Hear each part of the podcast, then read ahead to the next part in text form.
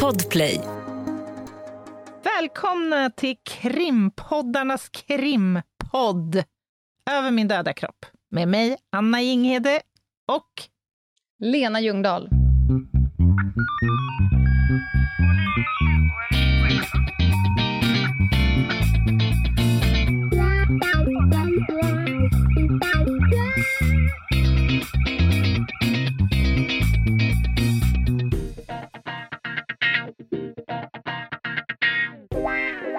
Jag gillar markeringen efter måndagens eh, så att säga, dropp. Ja, ja, just det. Det blev ett litet dropp där, men det tycker jag ändå att vi faktiskt kan kosta på oss. Så vi har ju täckning på kontot, tänker ja, det jag. tycker jag. Man stoppar ju in på gruppkontot och ibland tar Ja. man ut. Ibland tar man ut lite mer än vad man stoppar in. Och så blev det kanske den här veckans spaning, men det bjussar vi så gärna på. Mm.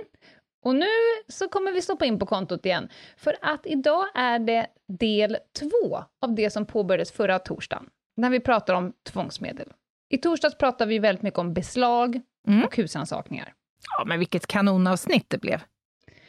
Det verkar vara eh, kunskapshöjande ute Ja. i stugorna, vad vi har förstått. Alltså, det verkar finnas ett sug där ute. Jag är ju alltid lite ängslig inför de här avsnitten som vi gör, både du och jag, som tenderar att bli, kan man kalla det nördbonanza? Men folk gillar det. Det är härligt. Ja, eh, på liven så, så läste jag upp en grej, jag vill läsa upp den även här, eh, en reflektion från en ny lyssnare som vi har. Mm. som jag tyckte var så himla fin. Och det var typ, jadi jadi, jag har nyss hittat i podden, jag är snart i kapp. Men så sa hon också en sammanfattning av Mm. eh, hennes känslor när hon hör podden. Jag skrattar högt, jag ryser av skräck, jag kokar av ilska och jag lär mig massor skit. Mm. Är det inte en, precis Nej, dit vi vill nå? Jag skulle vilja säga att det är det finaste betyg man kan få. Ja. Kul. Och idag tror jag kanske att vi kommer att få erbjuda ett knippe känslor. För det kan väcka en hel del känslor med vetskapen om att myndighets-Sverige kan kliva in och ta ifrån dig dina fri och rättigheter. Mm. Om de, nu tänkte jag säga om de känner fört, så är det ju inte. Nej. Om de formella kraven är eh, uppfyllda. Mm-mm. Har vi någon recap från förra avsnittet? Ja, vi var ju inne på det här eh, med att skriva in beslag. Och, och du drog ju ett ganska roligt exempel där på konst som skulle skrivas Just det, in. stackars piketen som satt och kämpade med de olika horisonterna. Ja, och, och då kom jag att tänka på ett jättebeslag som jag själv skulle skriva in en gång. Eh, då hade vi tagit i beslag väldigt mycket, låt oss kalla det hemmapornografiskt material. Mm, Nogsamt sorterat i fotoalbum. ja. Och, och då är det ju så här, i vårt system när man ska skriva in, låt säga ett grönt fotoalbum, så måste Mm. man ju hålla isär det här gröna fotoalbumet från ett annat grönt fotoalbum. Just. Och då brukar man ju försöka hitta kännetecken, eller är de numrerade, eller, så att man liksom kan ange då lite mer specifikt. Va? Mm. Men det blev ju svårt här, när vi hade 75 röda och 38 gröna fotoalbum. Mm. Så här, det är svårt liksom att ange mer exakt. Mm. Gun och Håkan och Bosse, albumet. Julen 86. ja, det kan bli lite så här knepiga situationer med beslag faktiskt. För det är ju också super, super viktigt att det blir bra inskrivet. Det får ju inte vara så att beslag försvinner eller blandas ihop Nej. eller lämnas ut till någon annan, utan det är superviktigt att den här spårbarheten finns. Vi fick en, en jättebra och kreativ liksom, lösning. En lyssnare som kände så här, nej men vad fan, det där verkar för krångligt för er, tänk så här. Mm. Eh, och jag förstår verkligen den kreativa lösningen, för det här fallet var det så här, men märk upp tavlorna med klisterlappar, 1, 2, 3, 4, 5 till 100. Mm. Och sen i beslagsbeskrivet eh, protokollet skriver du bara punkt 1 och sen inget mer. Mm. Eh, jag måste tyvärr döda kreativiteten i det här fallet. av olika anledningar. Och tro mig, många har försökt gena eh, och, och, förenkla. Mm. Men så här är det, när väl beslaget är inskrivet Mm. och eh, stoppats in i olika typer av förvaringsutrymmen, då lever protokollet ett eget liv. Och det här protokollet kommer att användas av allt från försvaret till Mm. åklagaren. Förhörsledaren ska gå upp och, och, och plocka in den misstänkta ett förhörsrum, och så ska man, sitter man med beslagsprotokollet framför sig, så säger man så här, du, punkt fyra här som vi har tagit i beslag, Mm. ja, säger de, vad är det för något? Då kan inte jag säga så här, det vet jag inte, det är numrerat med en fyra. Det är inslaget i ett paket. Ja, utan då måste man säga så här, det här var en tavla som såg ut så här. Den Mm. hängde på din eh, köksvägg direkt till vänster. Mm. Men inte den översta, utan den som hängde under den som hängde högst upp. Mm. Det är den tavlan vi ska prata om nu. Mm. Så det är så många människor som kommer behöva beskriva, och sen så kan det vara så att punkt 4 ska till NFC, Mm. punkt 3 ska hävas, Mm. punkt 5 ska lämnas ut till en målsägande, Mm. punkt 6 eh, ska eh, kriminalteknikerna hålla på att leka med. Mm. Det är extremt viktigt att Ja, göra det rätt, och det tar en djävulsk tid. ja och, och godsens eller beslagens placering kan ju också bli jätteviktiga i en förhörssituation. Mm.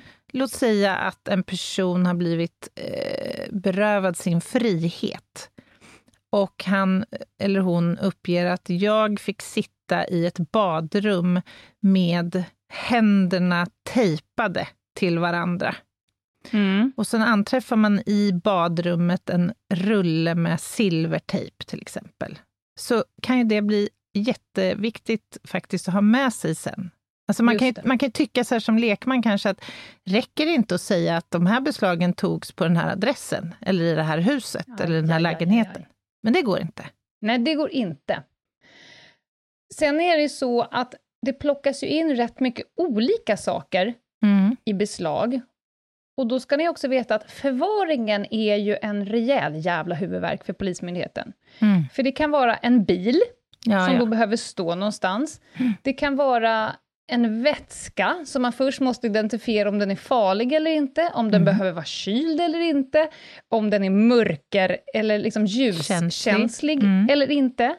Det kan vara djur, som då allt, jag vet inte hur många gånger jag har sprungit ner i källan och matat hamstrar och katter och allt fanskap Mm. som sitter i djurrummet innan man har lyckats hitta en foderfamilj, ett katthem eller liknande. Mm. Det kan vara, i ett fall tog vi in två flyttkartonger fulla med golftidningar, Mhm. därför att man kunde se att den som hade emballagerat Just det, som det heter. knarket, Mm. som det heter, knarket, hade använt sig. Man kunde skönja, om man vecklade upp, de hade alltså eh, gjort det av, eh, det såg ut som man hade rivit ut saker, och så kunde man utifrån det man läste Mm. eh, identifiera det som golftidningar. Och då var vi tvungna att ta alla golftidningar Mm. som vi hittade i det här hemmet, för att sen kunna matcha Mm. det utrivna pappersbiten mot Mm. resten av den sidan. Eh, så, och det kan vara mat. Eller Ja. saker som man hittar i frysen, som, då måste man ha en frys. Så att mitt bland matlådorna på polisstationen kan det också ligga ett beslag. Ja, ja visst. Och, och det kan ju också vara så där att beslutet om man ska ta en viss sak med sig eller inte kan ju föregås av ganska stor vånda. Eller så här, det är inte självklart att det här ska vi ha och det här ska vi inte ha. Jag, när jag är ute ibland så springer vi på kemikalier till exempel och då Mm. uppstår direkt ett problem att hur ska vi ens kunna transportera det här in till polishuset?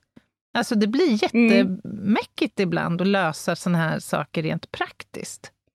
Och det är inte alltid med glädje det tas emot beslagen när man kommer in av en FU-ledare, som kommer Nej. och pip, stoppar in näsan. Eh, Låt mig beskriva ett fall, vi höll på med grovt narkotikabrott, som då ska ge någon form av 12-14 års i fängelse, och så kommer vi in med stora svarta sopsäckar, kanske 5-6 Mm. byst fulla. Mm. Och så kommer förundersökningsledaren och det går upp ett litet sånt här för, förhoppning, förväntningsljus. Vad Mm. fan hittar ni liksom? Ja, öppnar och minen vi får när han ser att vi har släpat in sex fulla byggsopsäckar med stulna moonboots. Oj. Ja, men du vet, när man får så här, jag är ändå fan polis, det här är garanterat stöldgods. Mm. Men att släpa den till narkotikaroten på länskrim, som det hette då, och Mm. Neffele som bara, vad fan ska jag göra med de här? Mm. Ja, men du har, ett liknande exempel är ju om man har hittat ett eh, skospår på en brottsplats. Och Mm. så tror man sig eh, ha en idé om vem som har varit på den här platsen och vill Mm. styrka det genom att hämta in just skor. Så kliver du då in i den här eh, fast, fastigheten där det bor sex personer som har skor till förbannelse. Ja. Det är inte alltid, alltså man kan ju grovsortera, om de här är inte intressanta kanske, de här är för små eller men det kan ju bli alltså så otroligt mycket tillhörigheter som man släpar in och sen, som sen också ska förvaras säkert hos oss. Mm. Eh, men, eh, ska vi släppa förra avsnittet och gå in i det nya? Ja, det tycker jag. Och då kommer jag nu att slå upp min bok, Särtryck ur rättegångsbalken, för vi Gud. ska närma oss rättegångsbalkens 28 kapitel, 11 paragraf, som heter kroppsvisitation. Mm. Förr i världen så hette kroppsvisitation och kroppsbesiktning, som är nu är två olika tvångsmedel, två olika lagrum, de hette tillsammans förut kroppsransakan. Mhm. Jag tycker det är ett ganska bra begrepp om du jämför med Mm. husransakan. Mm, verkligen. Du ransakar kroppen så Mm. som en plats där man kan hämta information för en utredning. Mm. Men man såg också ett behov av att särskilja dem, för att de är lite olika integritetskränkande och det krävs lite olika eh, saker att hålla i, i tanke medan man utför det här. Mm. Jag slår nu upp 2811 och så läser jag reglerna för kroppsvisitation. Och Anna, hon går och tar en kaffe. Ja. Om det finns anledning att anta att ett brott har begåtts på vilket fängelse kan följa, det vill säga en förundersökning är nu inledd, får kroppsvisitation göras på den som skäligen kan misstänkas för brottet. Mm. Nu har vi ett, ett krav här. Det måste finnas en skälig misstanke. Och då får man göra det för att söka efter föremål som kan tas i beslag eller förvar.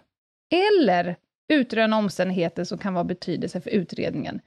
Eller om man letar efter saker som kan förverkas. Eh, hur mycket jobbar du med kroppsvisitationer? Det känns inte som en kriminalteknikers... Mm, nej, egentligen ingenting skulle jag Nej. vilja säga. Vi gör ju en avvisitation på döda, men inte en kroppsvisitation. Det är väldigt Nej. sällan. Som narkotikapolis så är det här en favoritparagraf. Ja, men det kan jag tänka mig. Mm. Kan du inte berätta lite för lyssnarna hur en sån situation kan se ut? Ja, det man, det man får söka då med, med hjälp av 2811, det är ju saker som en person har på sig, eller någonting som man har med sig. Och där är det ju lite så här definitionsfråga, alltså var går gränsen?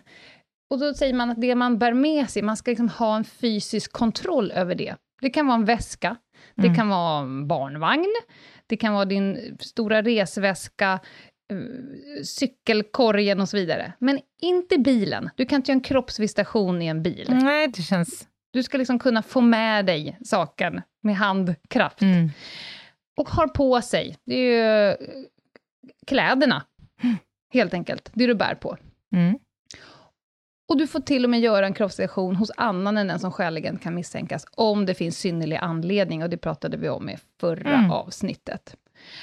Eh, och det här ska man verkligen särskilja. Och när jag har, hade den här lektionen på Polishögskolan, då brukar jag spänna mina ojos i eleverna och säga, för i PL 19, Mm. det är ju den klassiska skyddsvisitationen som man gör på en, på en person, och där är ju syftet att ta reda på, har du någonting som du, eller jag, eller någon annan kan göra sig illa på nu när vi ska frakta dig från punkt A till punkt B? Mm. Man söker helt enkelt, man tömmer fickor, man lägger kanske plånbok och nycklar och så vidare i, på golvet, i framsätet, medan personen då får sitta i baksätet. Mm. Och då tänker folk så här, mm, jag har inte riktigt kommit upp i skälig misstanke, Mm. FU är inte inledd. Jag gör en skyddsvisitation och sen så kanske jag hittar något knark då. Mm. Mm. Då blir ju jag hä- häxans urtant. För Mm. då då fifflar man med lagen. Då håller man inte på med ändamålsprincipen. Använd varje lagrum till det det är till för. Mm.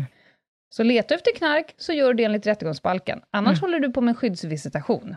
Mm. Och blanda icke iho- ihop dessa tu. Så om du, om du bladar eh, stadens eh, gator och sen ser du där borta Blada en... är alltså ett ord för Ja, fotpatrullering. ja, förlåt. Du fotpatrullerar med din Ja. kollega. Och så ser du där borta en av eh, stans eh, mesta eh, knarklangare. Mm. Den här personen är känd för att langa stora mängder amfetamin. Ja. Vad krävs då? Vad skulle kunna krävas för att komma upp i skälig misstanke i en sån Mm. Det här är ju kanske den viktigaste lektionen som man har för blivande poliser. Alltså, hur bygger du en skälig misstanke? Och här, jag fick en oerhört gulligt meddelande på Instagram häromdagen för någon som jag har haft som elev, som sa så här, jag fyller fortfarande hinkarna med din hjälp. För där brukar jag rita upp, jag ritar upp en, en hink på tavlan, och så säger jag att skälig misstanke är uppnådd när du har fyllt din hink med olika typer av beståndsdelar. Vilket pedagogiskt eh, genialiskt grepp. Ja, och innan hinkjäveln är full så gör du ingenting enligt rättegångsbalken, rent krasst. Mm. Och vad kan man fylla den då med? Och så håller man då på och vevar med till exempel informationen, han är känd sedan tidigare som du sa. Mm. Absolut. Är det en byggsten du stoppar i hinken? Absolut. Är den tillräcklig? Absolut inte. Nej. Utan skälig misstanke handlar om att det ska vara just den här personen som ska vara misstänkt för just det här tänkta brottet då. Det måste ju finnas Mm. anledning att anta att ett brott har begåtts. I det här fallet som du drog upp, narkotikaförsäljning då.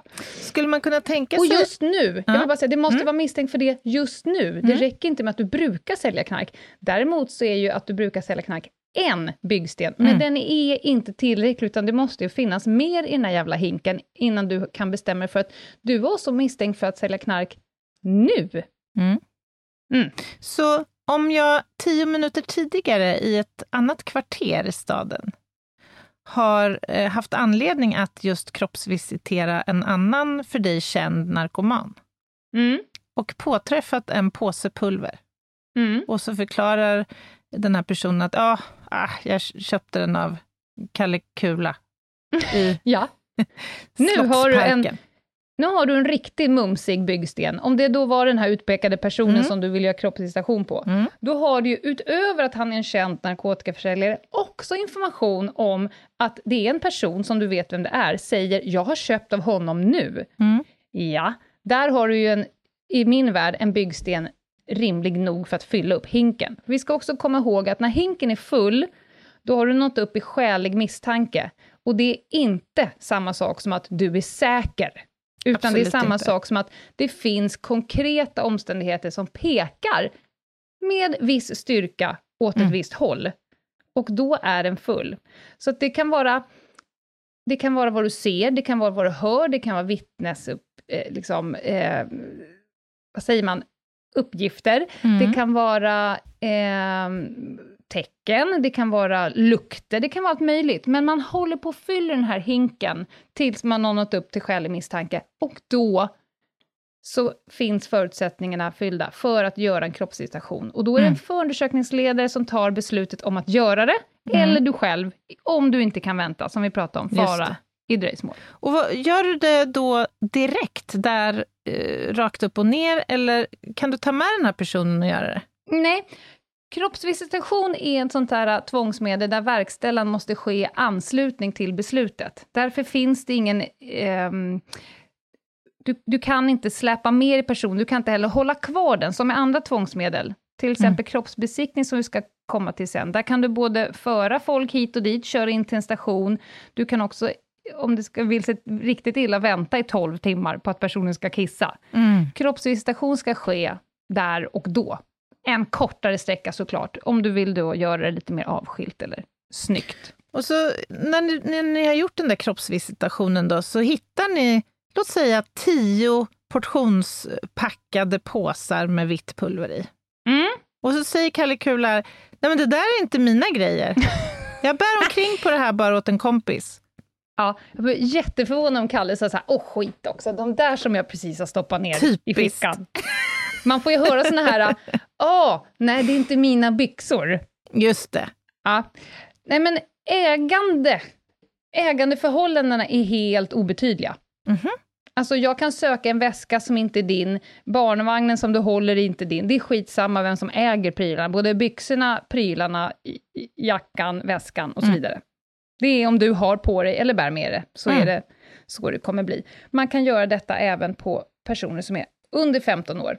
Men då ska vi komma ihåg att de kan inte vara brottsmisstänkta, men man kan göra en kroppsvisitation ändå. Och det här tror jag vi kommer komma in på när vi pratar mer lull Mm. framöver. Lagen om unga lagöverträdare.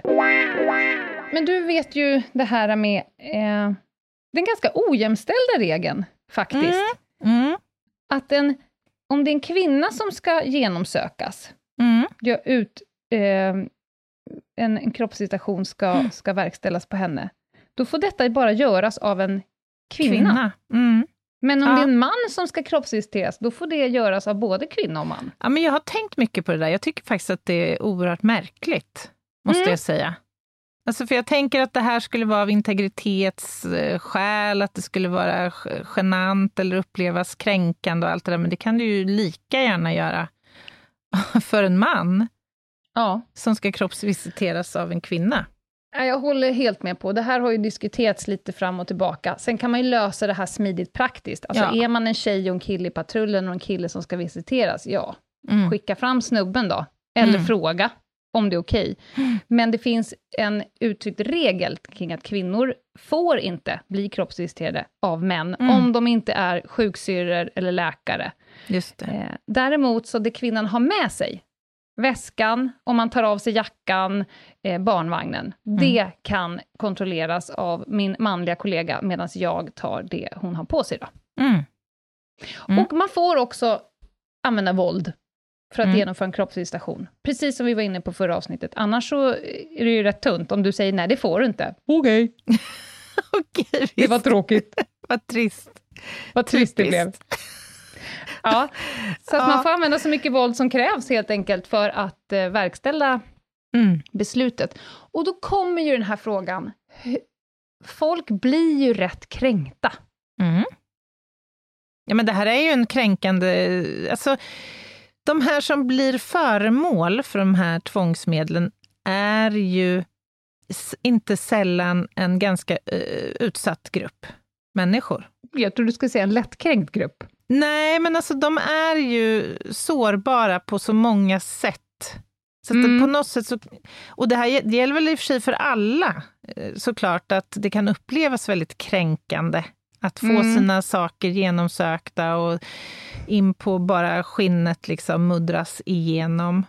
Men det här är också, många av de här människorna är ju, lever ju i väldigt svåra livssituationer, livsförhållanden totalt sett. Så jag vet inte om det kanske bidrar i någon mening.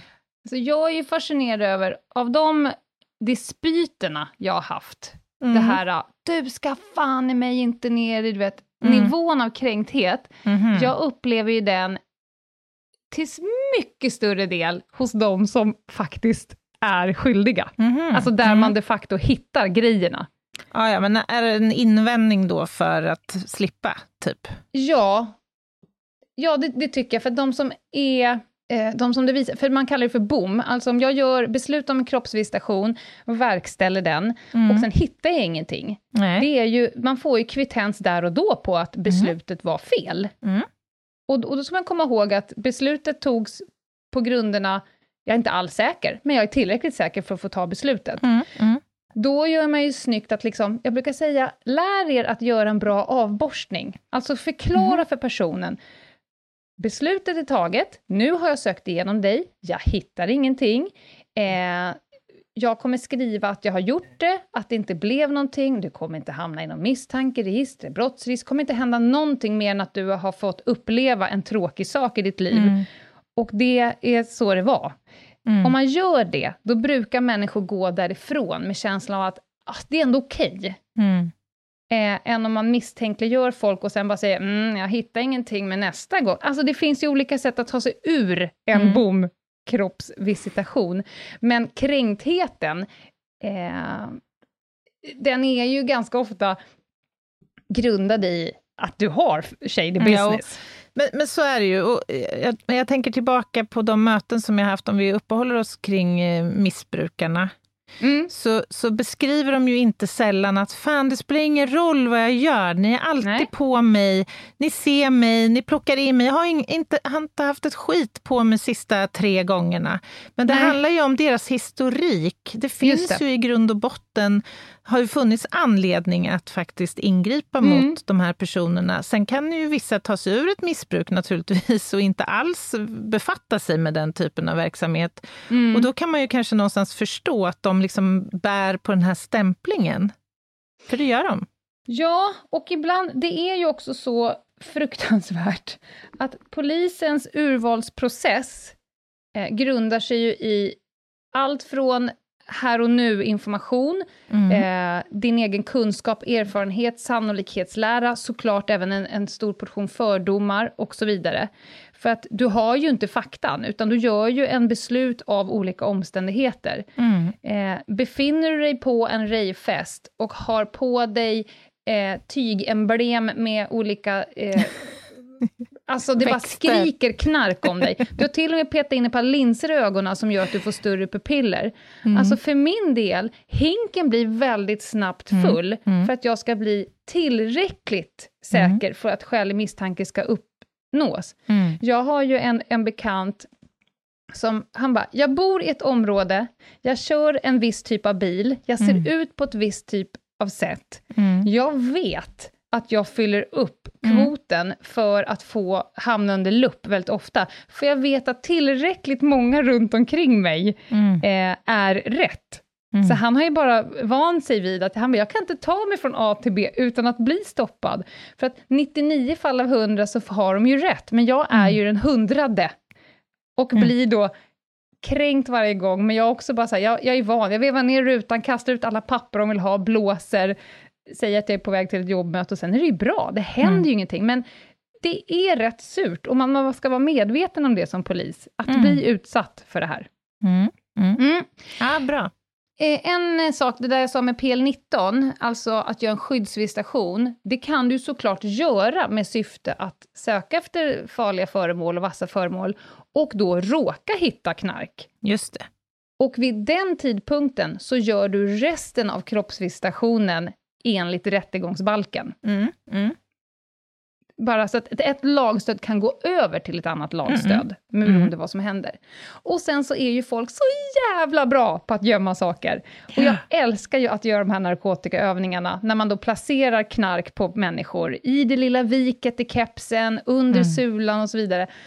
Och då för att de här narkotikapolisen ska få lära sig att söka omlott, söka igen, mm. hålla koll på marken runt omkring, titta på händerna, för folk är jävligt snabba. Ja, det går fort. Och så får man då kvittens efteråt att ja, du hittade två av fyra saker. Mm. Ja, mm. precis. Ja, vad säger du? Börjar det bli dags för en paus, eller? Ja, men varför inte? Det passar väl bra nu? Vi tar en paus och sen så när vi kommer tillbaka så ska vi göra en besiktning av kroppens håligheter. Spännande. Ett poddtips från Podplay. I podden Något Kaiko garanterar östgötarna Brutti och jag, Davva, dig en stor dos skratt. Där följer jag pladask för köttätandet igen. Man är lite som en jävla vampyr. Man har fått lite blodsmak och då måste man ha mer. Udda spaningar, fängslande anekdoter och en och annan arg rant.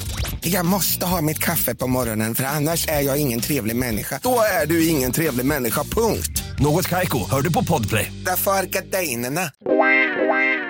Välkomna tillbaka. Ni lyssnar till avsnitt 170. Och det, idag så pratar mest Lena eh, om sitt specialområde. Hon sitter med våt blick och lotsar oss igenom olika typer av tvångsmedel. Och vi har precis pratat om kroppsvisitationer och nu vet jag, Lena, att eh, nu ska vi gå lite mer på djupet. Kan man, kan man säga så? Bokstavligen ska vi lite mer på djupet. Vi ska prata om kroppsbesiktningar.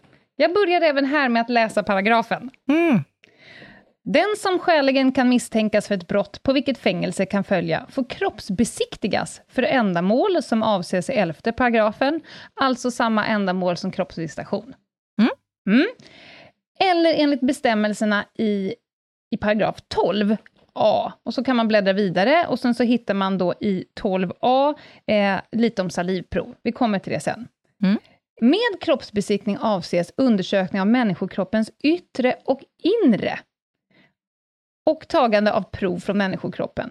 Det här med yttre och inre, ska vi börja där? Ja, det kan vi göra. Alltså, en yttre kroppsbesiktning, om vi kan tänka det okulära, det mm. man ser, mm. den gamla klassiska squat and cough. ja, just det. Ja. Sätt dig på huk och hosta. Mm. får man se om det blir som att dra ett snöre på Gröna Lund, vinst varje gång. Mm. Man kan också lyfta på bandage. Mm. Man kan lyfta upp håret, leta i håret. Mm. Eh, och allt det här föregås av ett beslut om kroppsbesiktning och det tas av en behörig FU-ledare eller du själv i fara mm. dröjsmål. Och det får icke ske på någon som är under 15 år. Just det. Sen har vi det inre. Mm. Nu pratar vi till exempel Lund och Malmö. Ja. Vi pratar in i munnen. Vi pratar om att röntga kroppen, ta ultraljud, ta pissprov, eh, sitta ta på blod. Tull, blod, sitta på tulltoa, mm. den gamla klassiska. Du, vi får helt enkelt vänta till det här har passerat ditt system, och så kommer du ut, och sen så är det någon stackars tjate som får sitta och klämma igenom påsen, Just och se det. vad som kom ut. Uh -uh. Eh, och det här har man då rätt att behålla personen i, i, i sin besittning, så att säga, i sex timmar. Mm. Eller ytterligare sex timmar, om det finns en synnerlig anledning till att det behövs. Mm. Och det här, det var absolut vanligaste, skulle jag säga, kroppsbesiktning, det är mm. att ta urinprov. Och steg två är att ta blodprov, om vi nu bortser från topsningarna. Mm. Ja, precis. Vi gör ju, försöker i alla fall få till rutinmässigt på eh, misstänkta som kommer in som grips, misstänkta mm. för våldsbrott, att också mm. tvätta fingrar, skrapa naglar mm. och kanske direkt topsa om det finns besudlingar på, på kroppen, från blod till exempel, eller saliv eller slem eller någonting. Ibland mm. också tar vi ju hårstrån från huvudet mm. eller från annorstädes, så att säga. ja. om det behövs. Och, och när man gör kroppsbesiktning, antingen tar man ju prov för att utröna någonting om utredningen, till exempel eh, ett urinprov som då tas jag skulle säga det tas skitmånga urinprov varje dag, polisiärt, mm. eh, för att ta reda på om du har narkotika i kroppen. Eh, man kan också leta efter beslag. Rätt vanligt att folk kastar in saker i munnen Mm. när man är på väg fram, för de tänker att där kommer du inte hitta det, de kanske till och med försöker hinna svälja. Mm. Och då beslutar man ju då om en kroppsbesiktning, fara i dröjsmål, för att kunna eh, så att säga, ta, ge sig in i munnen och mm. försöka hinna få tag på det där, av två anledningar. Ett, det kan vara skitfarligt att svälja det. Mm. Och två, eh, det är ett beslag som ska mm. eh, förverkas. förverkas. Eh, och då kan jag av egen erfarenhet säga att man får akta sig lite där. Jag har haft bitmärken på fingrarna. Jaså? Ja, det förstår jag. Folk kan ju vara rätt eh, starka i käklederna, Absolut. när de har bestämt sig för... Det finns bra sätt att skydda sig mot det där, som jag kan mm. berätta för dig efter sändning. Mm. Det, kan vara lite, det, det går under kategorin lite mer burdust ingripande. Ja, det finns instrument man kan mm. använda sig av. Och det här med salivprov, om vi ska prata om det. Det mm. finns ju en paragraf, för vi har ju, sa det redan förra avsnittet, att ibland behöver man inte vara skäligen misstänkt. Nu läser mm. jag här. Mm. Kroppsbesiktning genom tagande av salivprov, den klassiska topsningen helt enkelt. Man kör in mm. spatel i kinden under tungan på folk. Mm. Får ske på annan än den som skäligen kan misstänkas för ett brott, om Syftet är att genom DNA-analys av provet underlätta identifiering vid utredning av ett brott på vilket fängelse kan följa, och det finns synnerliga anledningar att det här har betydelse. Och då ska jag säga, detta prov som man då tar på massa människor som inte är skäligen misstänkta, det provet får bara analyseras gentemot spåret från mm. brottet. Alltså, mm. om man har lyckats tagit eh, DNA från en person som man tror då är gärningsperson, då, får man, då är det det jämförelsen man får jämföra mm. mot. Du kan inte ta massa salivprov på folk och sen så kolla alla brott. Nej, och det finns ju fler exempel på det här. Mm, berätta, Bland för det här annat... måste ju du komma in i en del. Ja, nej men vi har ju några ganska uppmärksammade våldtäktsärenden i Sverige. Mm. Dels Hagamannen och dels Örebromannen. Och hur jobbar man där då, med salivprov? Ja, där var det ju så att man hade säkrat en DNA-profil på, på brottsplatsen, eller på offren, rättare sagt. Och det blev inte träff i spårregistret. Det vill säga, Nej. den här personen som har, hade förgripit sig på de här offren hade inte tidigare varit skäligen misstänkt för brott och blivit topsad. Och då kan man använda sig av den här paragrafen för att helt enkelt genomföra en så kallad masstopsning. Och det innebär inte att man går ut till random person på gatan och begär om ett, eller hämtar in ett salivprov, utan Nej. ofta brukar ju det här föregås av en profilering av en ålders, utifrån en åldersgrupp och kön och så vidare. Så att man får en begränsad mängd människor att börja med i alla fall. Mm. Sen kan man ju ta salivprov i andra syften också. Eh, dels eh, det som kan ske på samtyckets grund från en målsägande som har utsatts för till exempel våldtäkt oralt. Mm. Så kan det vara jätteviktigt att få in saliv, till exempel. Mm. Eller om man har förgiftats eller ja, det kan finnas olika anledningar till det. Och här är samma sak, eh, att eh, kvinnor gör det på kvinnor. Mm. Och eh, kvinnor kan göra det på både eh, män och mm. kvinnor. Mm. Om det inte då är läkare sjuksyrra, då, eh, då gäller inte den regeln. Mm, och sen så ska det här ske inomhus och avskilt. Och det här har ju varit lite föremål för JOs mm. eh, rynkade panna. Just det. Det är inte så här skittydligt hur väldefinierat det är. Det är mer Nej. att det ska vara inomhus och ske avskilt. Och jag drog ju något exempel, jag tror att det var i Rave-kommissionavsnittet, mm. att om Stämmer. man är två och en halv timme bort ifrån en polisstation eller ett rum, visst, man, mm. du kan ju åka och låna toaletten på bensinmacken, mm. absolut, mm. för det är både inomhus och avskilt. Mm. Du måste inte vara på polisstation. Men när personen uttryckligen ber om, men snälla gör det här. Vi kan mm. gå in i en tät skogsdunge, det är ingen som ser mig från något håll. Jag vill lämna mitt urinprov här och sen mm. fortsätta dansa. Då har ju detta gjorts vid några tillfällen. Mm. Och sen har den här personen då ångrat sig i efterhand och sa mm. att nej, det där var inte alls kul. Jag kände mig tvungen att säga snälla gör det här. Mm. Och sen har man då fått kritik i efterhand, att vad var den inte förstod med mm. eh, inomhus och avskilt. Mm. Eh, så att det där är en... Och det syftar ju då till integritet. Mm. Att det är ett sånt integritetskränkande eh, grepp, det vill säga, för ska du lämna ett urinprov, då åligger också polisen eh, som verkställer det att säkerställa att det inte blir manipulerat. Det vill Just säga, det. jag måste titta på dig och dina könsdelar. Alltså jag måste mm. se hela eh, själva utträdet, så att säga. ja. Eh, och då behöver ju det ske i ett forum. Och det här kan jag säga, att få personer att pissa, det här har konfunderat mig. Mm. Men de allra flesta har ju någon gång gått in i såna här äh, salondörrar och pissat i ränna.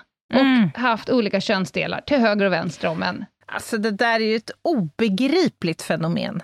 Är det inte Vadå, det? pissoar? Ja, men företeelsen som sådan, pissoaren. Är det inte en befängd eh, historia det där? Berätta! Nej, men jag tycker det är bara så absurt att du går in då till den här, för det första, väldigt osympatisk unika föremålet sett till liksom, hur det ser ut. Det är snuskigt liksom. Ja. Det är en ränna, ja. kissränna. Där ja. du då står och bara halar fram organet så att säga och gör din grej. T får en tätt tätt och samtidigt med någon random person som du aldrig har varken pratat med eller sett kanske ens. Och det första du får det är då en, en direkt liksom, ja. Kontakt med lämmen? Kon ja, Ja. Jag vet inte, jag tycker det är Roffe besvärande. säger hej innan Roffes husse. Ja, det är besvärande ja. det här. Jag håller med. Det är samma fanskap med de här dassen, där det är flera ja. Men herregud, så sjukt. Ja. Men det som då förundrar mig är när då jag säger så här, okej, okay, nu, nu kommer du få att lämna ett urinprov och det går till att du får helt enkelt kissa i en burk, mm. som är, vad kan det vara, en och en halv deciliter kanske, genomskinlig mm. med ett plastlock på. Mm. Du ska kissa i burken, sen kommer du ställa burken på handfatet och sen kommer du kliva ut från det här, för sen kommer jag ta en liten pipett, mm. dra upp vätskan och föra ner den i ett provrör där jag kommer klistra på ett klistermärke och skriva tid och personnummer och att jag har eh, kontrollerat att ingenting konstigt har hänt. Mm. Nej, då kan de inte kissa, Nej. för att jag tittar. Och då skulle jag säga att de allra flesta som inte kan kissa när jag tittar, det är inte för att de hade tänkt sig manipulera, utan de kan inte Nej. pissa. Man bara, men om du tänker bara att jag är en skön dude på en kryssning, ja, just det. då har du inga problem. Nej, precis. Och då har man hört saker så här, är det okej okay med att ta av mig skorna? Jag behöver liksom vara kall under fotsulorna för att ja. kissa. Jaha, tänker jag, hur gör du när du är på krogen? Ställer du då vid pissoaren och nuddar din hud mot det golvet som är pissoaren? Ja, eller skulle du kunna tänka dig att vissla lite? Ja. ja. Så jag har stått där Ja, på med vattenkran och badda handlederna. Och, men vad är ja. det frågan om? Ja, men det där med badda handlederna ska tydligen funka. Det sätter Mhm. igång någon form av, jag vet inte om det är sympatikuspåslag som sker, som, som då i förlängningen skulle innebära att du liksom aktiverar någon form av kissa på dig-mekanism. Ja, okej. Men, ja, det var eh, en som ville stoppa vänster lillfinger i ett glas med vatten. För det hade han lärt sig från farmor, att om man gör det, då kissar man på sig. Jag undrar pedagogiken. Men i alla fall, det är körigt. Eh, det har absolut varit körigt att få ut pisset. Mm. Och ibland även blodet. Det, jag förundras över spruträdda sprutnarkomaner. Ja, ja verkligen. De man har hittat med kanyler i ljumskar, panna Ja. och fot. Eh, Men-. Men det där är också jädrigt deppigt inslag tycker jag, för ofta är de ju också så sönderstuckna, så det finns Mm. liksom inte ett bra kärl att ta, sticka i knappt. Och så brukar Nej. de ibland säga, jag kan, jag kan göra jobbet åt henne eller honom, Mm. jag kan sticka själv, vi kan ta från slasken, kan de säga. Det är det här Vad gris, det? det grisigaste av kärl, där de använder liksom oftast att ge sig själv sin dos genom, som blir infekterat och sårigt och varigt och sådär. Det är slasken, slaskkärlet. Och Det här det, är som, inte- au- det är som autobahn i Tyskland. Ja, men det är så, det, det, usch. Det är liksom det här som när de, när de inte pallar och försöka stasa fram ett kärl någonstans, då, då går de till det här där det är lättstucket, men det är också samtidigt jättesjukt. Mm. Och det här med att ta urinprov och blodprov, framförallt urinprov, det är ju trist för alla inblandade. Det är inte så att man som polis Ja. uppskattar just den Nej, typen av interaktion. nej, nej. Verkligen och tjejer inte. som sitter och, på toan och så ska de ju då in med koppen mellan benen Mm. och sen så är de så jävla påtända så de typ somnar, tappar koppen, Mm. måste upp med en ny kopp. Så det är en cirkus, Mm, bara. verkligen. Har vi något mer som du vill säga om kroppsbesiktning? Nej, eh, det tror jag inte. Men det är ju ett tvångsmedel som berör den kriminaltekniska verksamheten i allra Mm. högsta grad. Vid väldigt många olika typer av, av brott, helt enkelt. Så att, ja, det är en, en del av den polisiära eh, verksamheten som vi ofta kommer i kontakt med och berörs av. Sen tänkte jag, eh, det finns ju fler tvångsmedel. För att nämna några, förvar och kvarstad och Mm. öppnande av postförsändelse har vi inte varit inne på, för det är Just det. lite annorlunda. Mm. Eh, det här kommer vi komma in på senare, i olika typer av avsnitt. Vi har också ett avsnitt att se fram emot, där vi pratar om alla former av, där polisen egentligen frihetsberövar människor. Genom till exempel eh, ett gripande, eller att man verkställer ett anhållande, eller en häktning, eh, hämtning till förhör, Mm. till exempel. Just Det är också tvångsmedel. Och det här med skälig misstanke, det kommer vi att komma in på igen och igen och igen, för det är en sån central del i en brottsutredning. Mm. Jag tyckte du formulerade det så bra i förra avsnittet. Att det öppnar upp hela verktygslådan. Mm. Och, eh, det är ju svensk lagstiftning som säger så här, men sen har ju Europakonventionen sin egen definition, men, men alla är ungefär densamma, och det är att det ska finnas konkreta omständigheter mm. som, som riktar sig mot ett, en viss misstanke. Eh, jag kan dra ett exempel på ungdomssektionen, när man jobbar med riktad verksamhet mot 15 till 20-åringar. Mm. Alltså att hitta de som är ganska tidig i sin missbrukarkarriär, kanske till och med första gångsanvändarna, mm. gärna tjejorna, alltså, så att man inte rekryterar fler människor som börjar med knark. Mm. Då eh, tas det enorma mängder urinprov på grund av att man har då skälig misstanke om eget bruk. Mm. Och då hade vi en uttalad siffra, att någonstans här ska vi ligga i träffprocent när vi får då svar från Rättsmedicinalverket, RMV, om urinprovet innehöll eh, spår av narkotika eller inte. Mm. Och då sa vi så här, vi kan absolut inte ligga på 100. Alltså om vi har varje urinprov är träff, mm. Det betyder egentligen bara att vi har letat i fel mm. byrå. Mm. Då har vi varit nere på plattan bland heroinisterna, mm. Mm. där man är helt säker. Då har man en, en för, för låg, eller för hög tröskel helt mm. enkelt. Mm. Eh, då kommer du inte hitta förstagångsbrukarna, du kommer inte hitta de här tjejerna som är skitduktiga på att glida undan. Eh, om man ligger för lågt i träffprocent, då tenderar ju JO kanske att säga att det är lite för godtyckligt. Mm. Alltså, mm. ni det är lite för chansartat. Ni fyller på hinken för snabbt mm. och med fel byggstenar. Mm. Eh, så att vi landade i, eh, just när man har den riktade verksamheten, det beror ju på vad man håller på med, men med ungdomar 15-20, 75 procent är mm. en jävligt bra träffprocent. För det säger eh, att du inte bara tar dem du är hundra säker på, men det säger också att du faktiskt har byggt upp en riktigt bra skälig misstanke mm. i många fall. Eh, så att vi låg någonstans vid 75 som ett målvärde eh, i mm. träffprocent över tid. Intressant. Mm. Eh, och om jag bara ska säga lite, lite mer om JO, det är ju ett, ett vägledande organ Alltså att, få, att JO ger Polismyndigheten kritik, det eh, händer egentligen inget annat än att Polismyndigheten fick kritik. Och efter det så brukar man komma ut med nya kunskapshöjande åtgärder, mm. nya riktlinjer och så vidare. Det är inte så att polisen, det händer någonting med, med, med den enskilda polisen. Vet du vad som är den vanligaste kritiken som JO har? När det skiter sig? Ja, alltså om jag tittar på hur det ser ut i vården så är det mm. kommunikationen som alltid lyfts fram som den främsta så här, Vad kritiken. menar du då med kommunikationen? Att man har varit dålig att informera om en behandling eller ett ingrepp eller en insats. Mm. Ja, jag skulle säga, det jag har sett när man läser alla de här um, bedömningarna, det är antingen att man har använt fel lagstöd, mm eller att man har använt lagrum med fel syfte, alltså mm. ändamålsprincipen.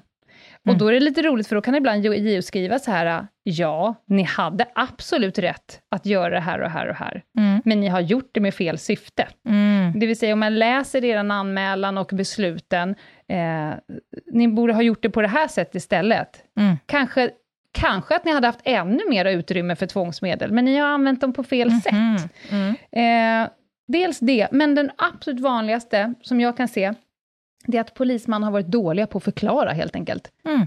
Du har dokumenterat dåligt. Mm. Eh, så att det ser ut som att du har gjort det av godtyckligt, men sen när man frågar polisen, kanske i, eh, ett senare skede, så här, men hur tänkte du? Alltså, varför, rent krasst, vad fyller du på den jävla hinken med? Mm. Ja, men det var det här och här och här. Bra! Varför skrev du inte det då? Mm. mm. Eh, för nu låter det som att vi gick in på magkänsla, och det är för flummigt alltså. Mm, det går eh, inte. Och det försöker jag då lära polisen, att vad, är, vad bygger du din magkänsla på? Mm. Ja, det var det här och det här. Bra, där har du konkreta omständigheter. Varsågod, mm. nu får du ett beslut att göra det här.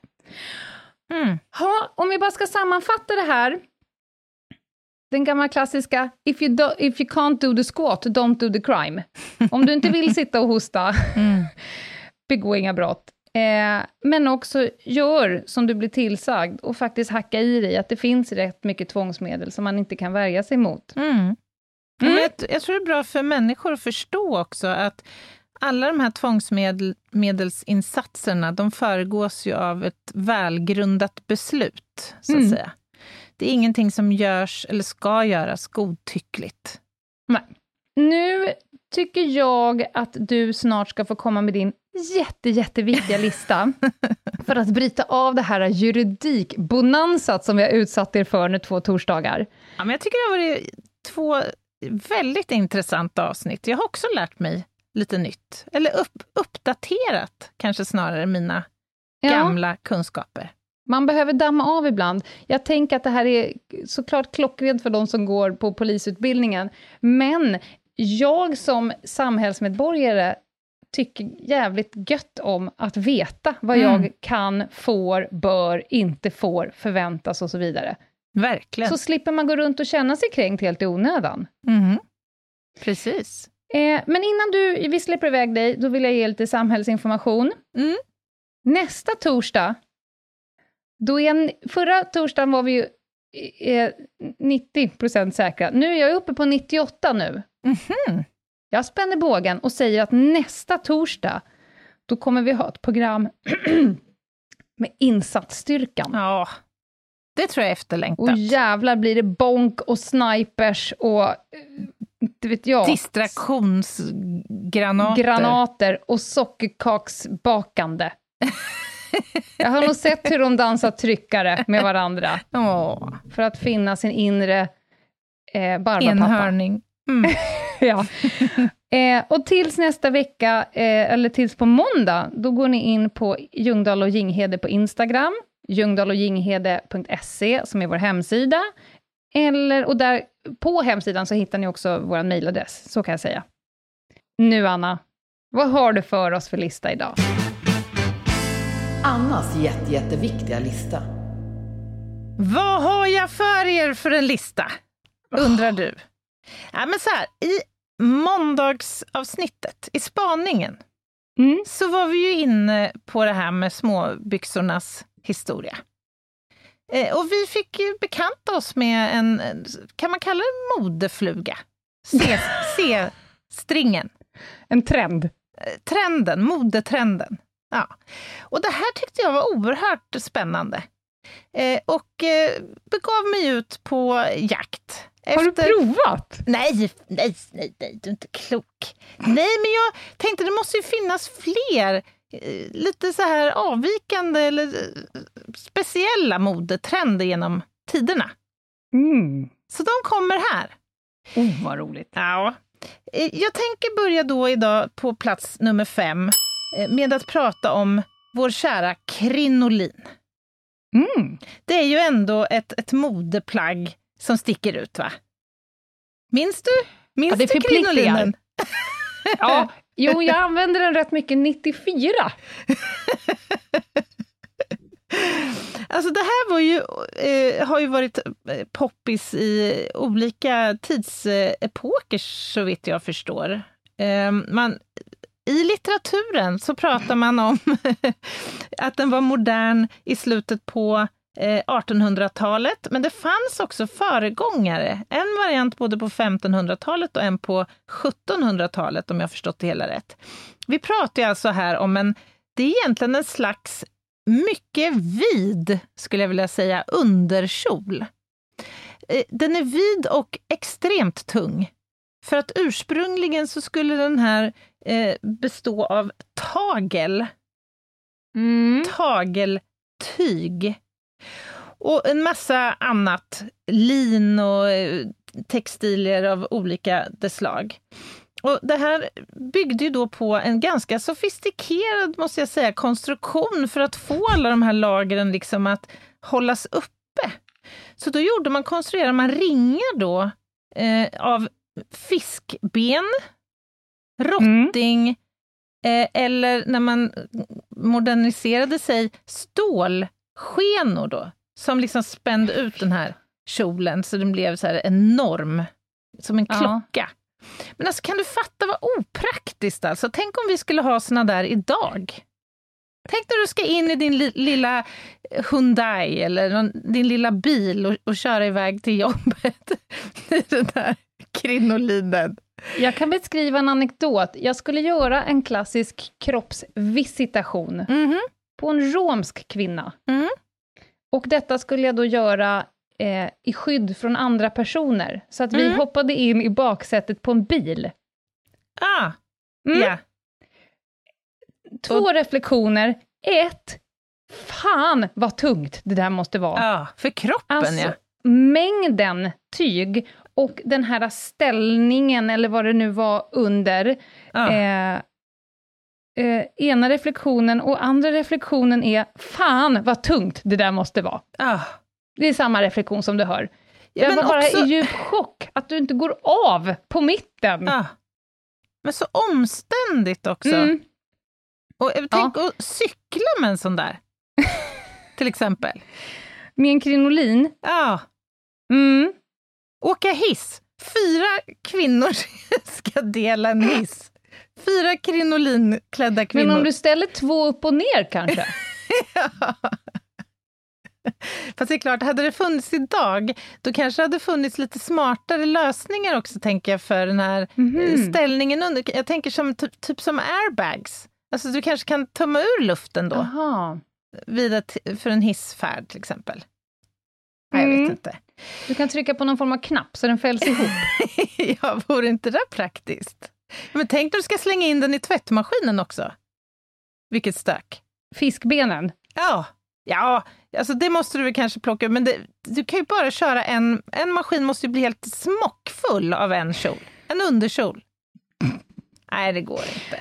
Nej, Då tycker vi är jag... glada att vi har lämnat krinolinens trendår. Ja, det får man väl ändå säga. Mm. Eh, då kör vi plats nummer fyra. Och eh, vi stannar kvar på lite samma tema, fast en annan variant av kjol. Den, en så kallad hobble skirt. Mhm. Är det ett begrepp som är Nej. bekant för dig? Det här var oerhört populärt i början på 1900-talet.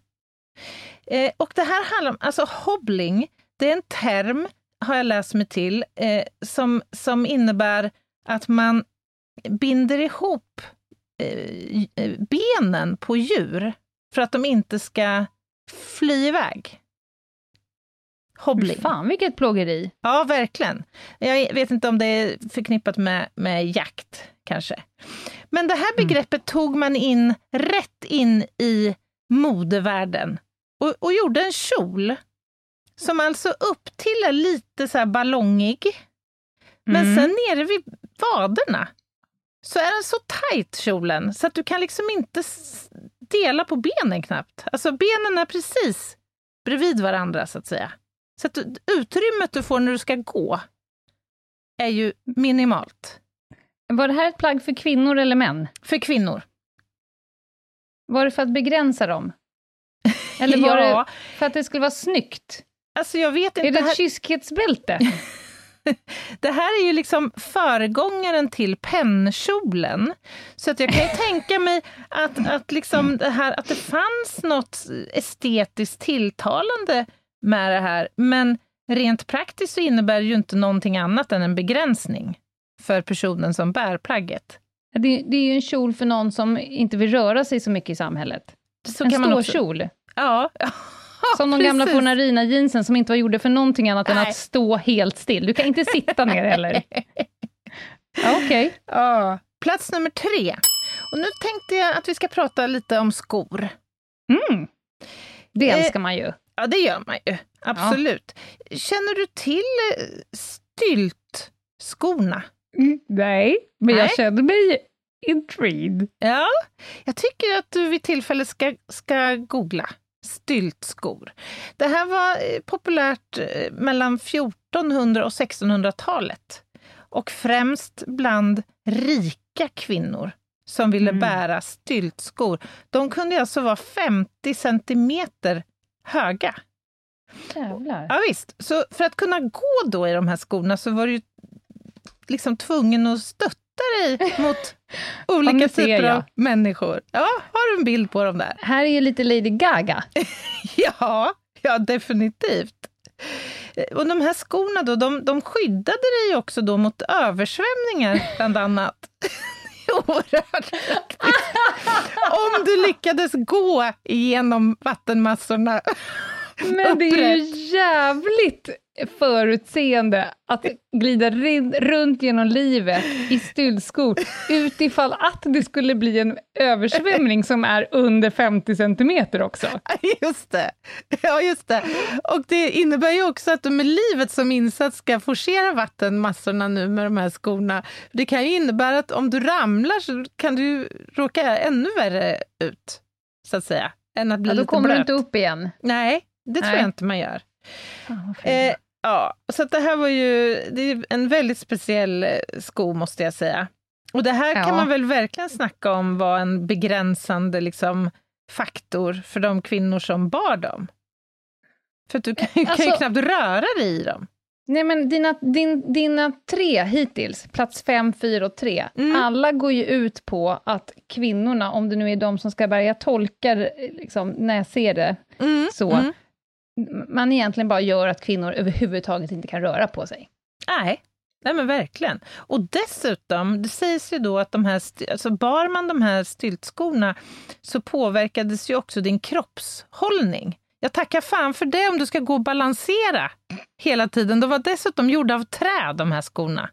Så jag, jag kan tänka mig att svikten i dem... Alltså det, det var ju inte som Sköna Marie precis, med en liksom, extrem hög platåsula. Ja. Ja, ja nej, speciellt. Men lite på samma tema där så sprang jag på herrarnas eh, ganska charmiga skodon eh, under 1600-talet som var väldigt populärt, nämligen snabelskon. Ja. ja, då har jag faktiskt sett Ja. innan. De hade ju då alltså extremt långa spetsar. Och, och ibland så var de här spetsarna... Men de här så- kan man ju också se på Destination Gotland-båten en viss vecka. Ofta Just kopplat det. till människor som är klädda i postsäck. Ah, och de här snabeln då på skon. Alltså Ja. Dels var ju själva skon, som jag förstår det, väldigt stor i sig. Alltså det var ju som din dubbla längd på foten. Och sen har du då den här snabeln, och snabeln kunde vara så, så lång ibland så att den fick böjas bakåt och fästas vid knät. ja, jag tycker det är otroligt. Men den, här, de- den flörtar lite med penicillensdoktorns... Eh, Ja, det tycker jag. tänk lite- att ha den neråt och Ja, det. skor upp och så förankra dem i varandra. Ja! Jädrar, vilken grej! Åh. Ja, nu går jag till plats nummer två. Ja. Och nu ska vi prata tänder, Lena Ljungdahl. Nej. Jag vet att du brukar gilla när jag återkommer till det här temat. Mm. Nu ska vi till England och Tudor-eran på 1500-talet. Mm. Eh, och nu ska vi prata om eh, Queen Elizabeth the First, Mm. som var väldigt förtjust i eh, go- godsaker. Mhm. Socker, En sötand. Mm. Alltså socker ansågs ju här vara något som tillhörde det fina folket, så att säga. Och hon åt så mycket snask, den här människan, så att hennes tänder blev fullständigt nedkarierade. Det såg ut som nedbrunna lador i truten på henne. Fy Ja. fan, vilken Ja. deppig referensram. Eller Verkligen. punkt. Bild. Men det Ja. här kickade också igång en modetrend. Mhm. För nu ville Grills. Ja, men alltså kvinnor, andra kvinnor som inte levde i liksom adelmiljö, de ville ju också visa omvärlden att de hade det gott ställt. Och eftersom man gjorde kopplingen då mellan de svarta tänderna och liksom välgång, ja, då färgade man in sina tänder svarta helt enkelt. Mm.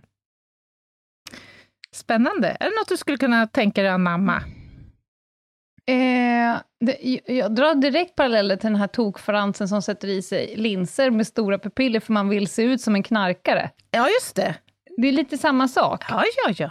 För tusan. Okej, så att folk målade alltså eh, bissingarna svarta för Mm. att se ut som en, en rik person som har ätit snask. Ja. Ja. Ja, jag vet inte vad nutidens grej skulle vara det. Vad är... Vad är... Är det att man skulle kamma bak någon fläskkotlettsfrisyr? ja, jag vet inte. Nu Bling, är det ju, bling. Om, man, om man tar tvärtom, då var det ju liksom sockret det fina.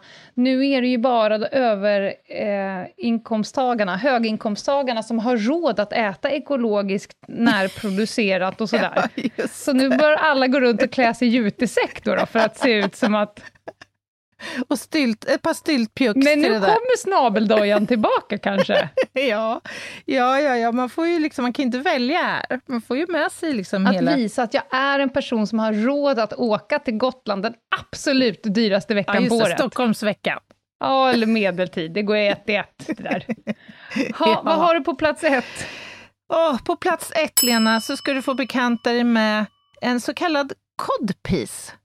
Mhm. Tycker du kan googla det? Codpiece. Men Kod. kod, är inte det en fisk? Ja, det, det kan man tro, men kod, det betyder skrotum. Och det vet vi ju. Kod piece. Vad det ja, är. Nu ska jag titta här. Ja. Jaha. Det är alltså, vi snackar här om Oj, en... vad är det jag tittar på? Ja, eh, alltså nu är, här, vi på, är det en C-string för herrar igen? Ja, det är inte så jädra långt bort faktiskt. Det här handlar då alltså om någon form av ficka eller liksom en, eh, vad ska man kalla det? En, ett susp. litet fodral. Ja, om du Det ser ut som en precis. suspensoar. Exakt. Om du, om du föreställer dig en suspensoar i trä eller i läder eller någonting annat, kanske lite mer exklusivt material då, som Mm. du helt enkelt fäster över det heliga på ditt plagg. Alltså Ja. utvärtes ska du ha det här. Som- Mm. som Jaha, sus- u- jaha. Ja, för att på något sätt eh, då förstärka penisens kraft, så att säga. Det var det man ville uppnå. Jag har så hittat bilden till veckans meme. Alltså jag har så jävla stark content här nu. Gud vad härligt. Ja. Ja, jag vet inte. Det, det, det, Vad är syftet? Nej, men är det syftet, skydds... nej, nej, nej, nej, nej. Syftet från början beskrivs ju då vara helt enkelt att liksom befästa mannens överlägsenhet och förstärka då bilden av att eh, liksom man var välutrustad, helt Mm, enkelt. Här finns det grejer, så att säga. Ja, precis. Precis. Ja, och det här, Åh. var, det här var väldigt populärt under 1500 och 1600-talet. Ja. Mått... Så här känner jag. Måtte det komma tillbaka. Nu vill jag se någon komma i snabelsko, codpiece, kanske en krinolin utanpå, vad vet jag? Ja. Bara känn friheten flöda. Ja, fy fan vad sjukt. Ja, okej. Vad kommer man titta tillbaka på om vi ska dra fram det nu 300-400 år? Och så pratar man, hörni, gänget, ska vi prata om modeflugan 2021? Oj. Och sitta och garva sig Harmynt. harmynt. Vad, vad vad skulle- är det? Vad är vad vår skulle det vara? tids farsot när det kommer till mode? Ja, är det det- ballerinaskon alltså? För det är ju det, ta mig fan det sista väl- som kommer beträda min kropp. Men, men alltså, tycker du inte ändå att det är lite väl... Alltså, då, har, då, du tänker i kron, någon form av kronologi här, som en tidsaxel. Ja, visst, då har du styltskon och det är snabeldojan och Ja. det är halmsandal och eh, vad vet jag. Och sen har du ballerinan. Ja, okej, okej. Jag skulle ju hellre slänga in foppan. Ja, foppan. Så Kanske fall. den pälsfodrade foppan. Finns den? Ja, ja, ja. Det finns ju foppan med, med, med, med liksom fjös på insidan. Det konstigaste jag har hört. Har inte hela... Kanske att vi kan be, det är kanske det som är medskicket här nu, eh, till, till lördagens live. Ja, just det. Vad är eh, vår nedslaget i världen just nu, anno 2021? Vad kommer man prata om 400 år som det roligaste, där de kommer häckla oss Jag tänk- över modetrend? Jag, jag vill inte vara en partypoop, men det känns väldigt avgränsat med 2021. Skulle man kunna tänka sig att man om 400 år kanske ändå tittar på 2000-talet? Eller tycker du det? jag dör! Ja, alltså...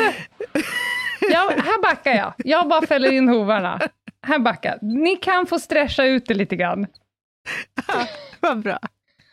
Nej, men det ser vi fram emot. du kan lördag. vara intervall. För fan. Hörni, live lördag 11.15. Då kommer vi avhandla detta och mycket, mycket mer. Och så får vi se om vi följer reglerna eller om Instagram tar bort skiten igen. Ja, tråkigt. Ja. Hörni, ta hand om er. Ja, puss och kram. Vi hörs. Det gör vi. bye. bye. bye.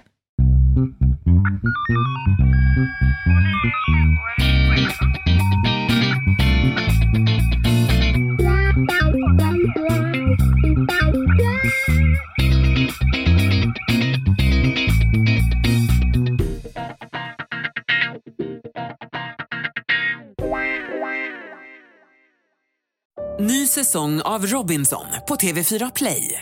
Hetta, storm, hunger. Det har hela tiden varit en kamp. Nu är det blod och tårar. Fan händer just det. det detta är inte okej. Okay. Robinson 2024, nu fucking kör vi. Streama söndag på TV4 Play.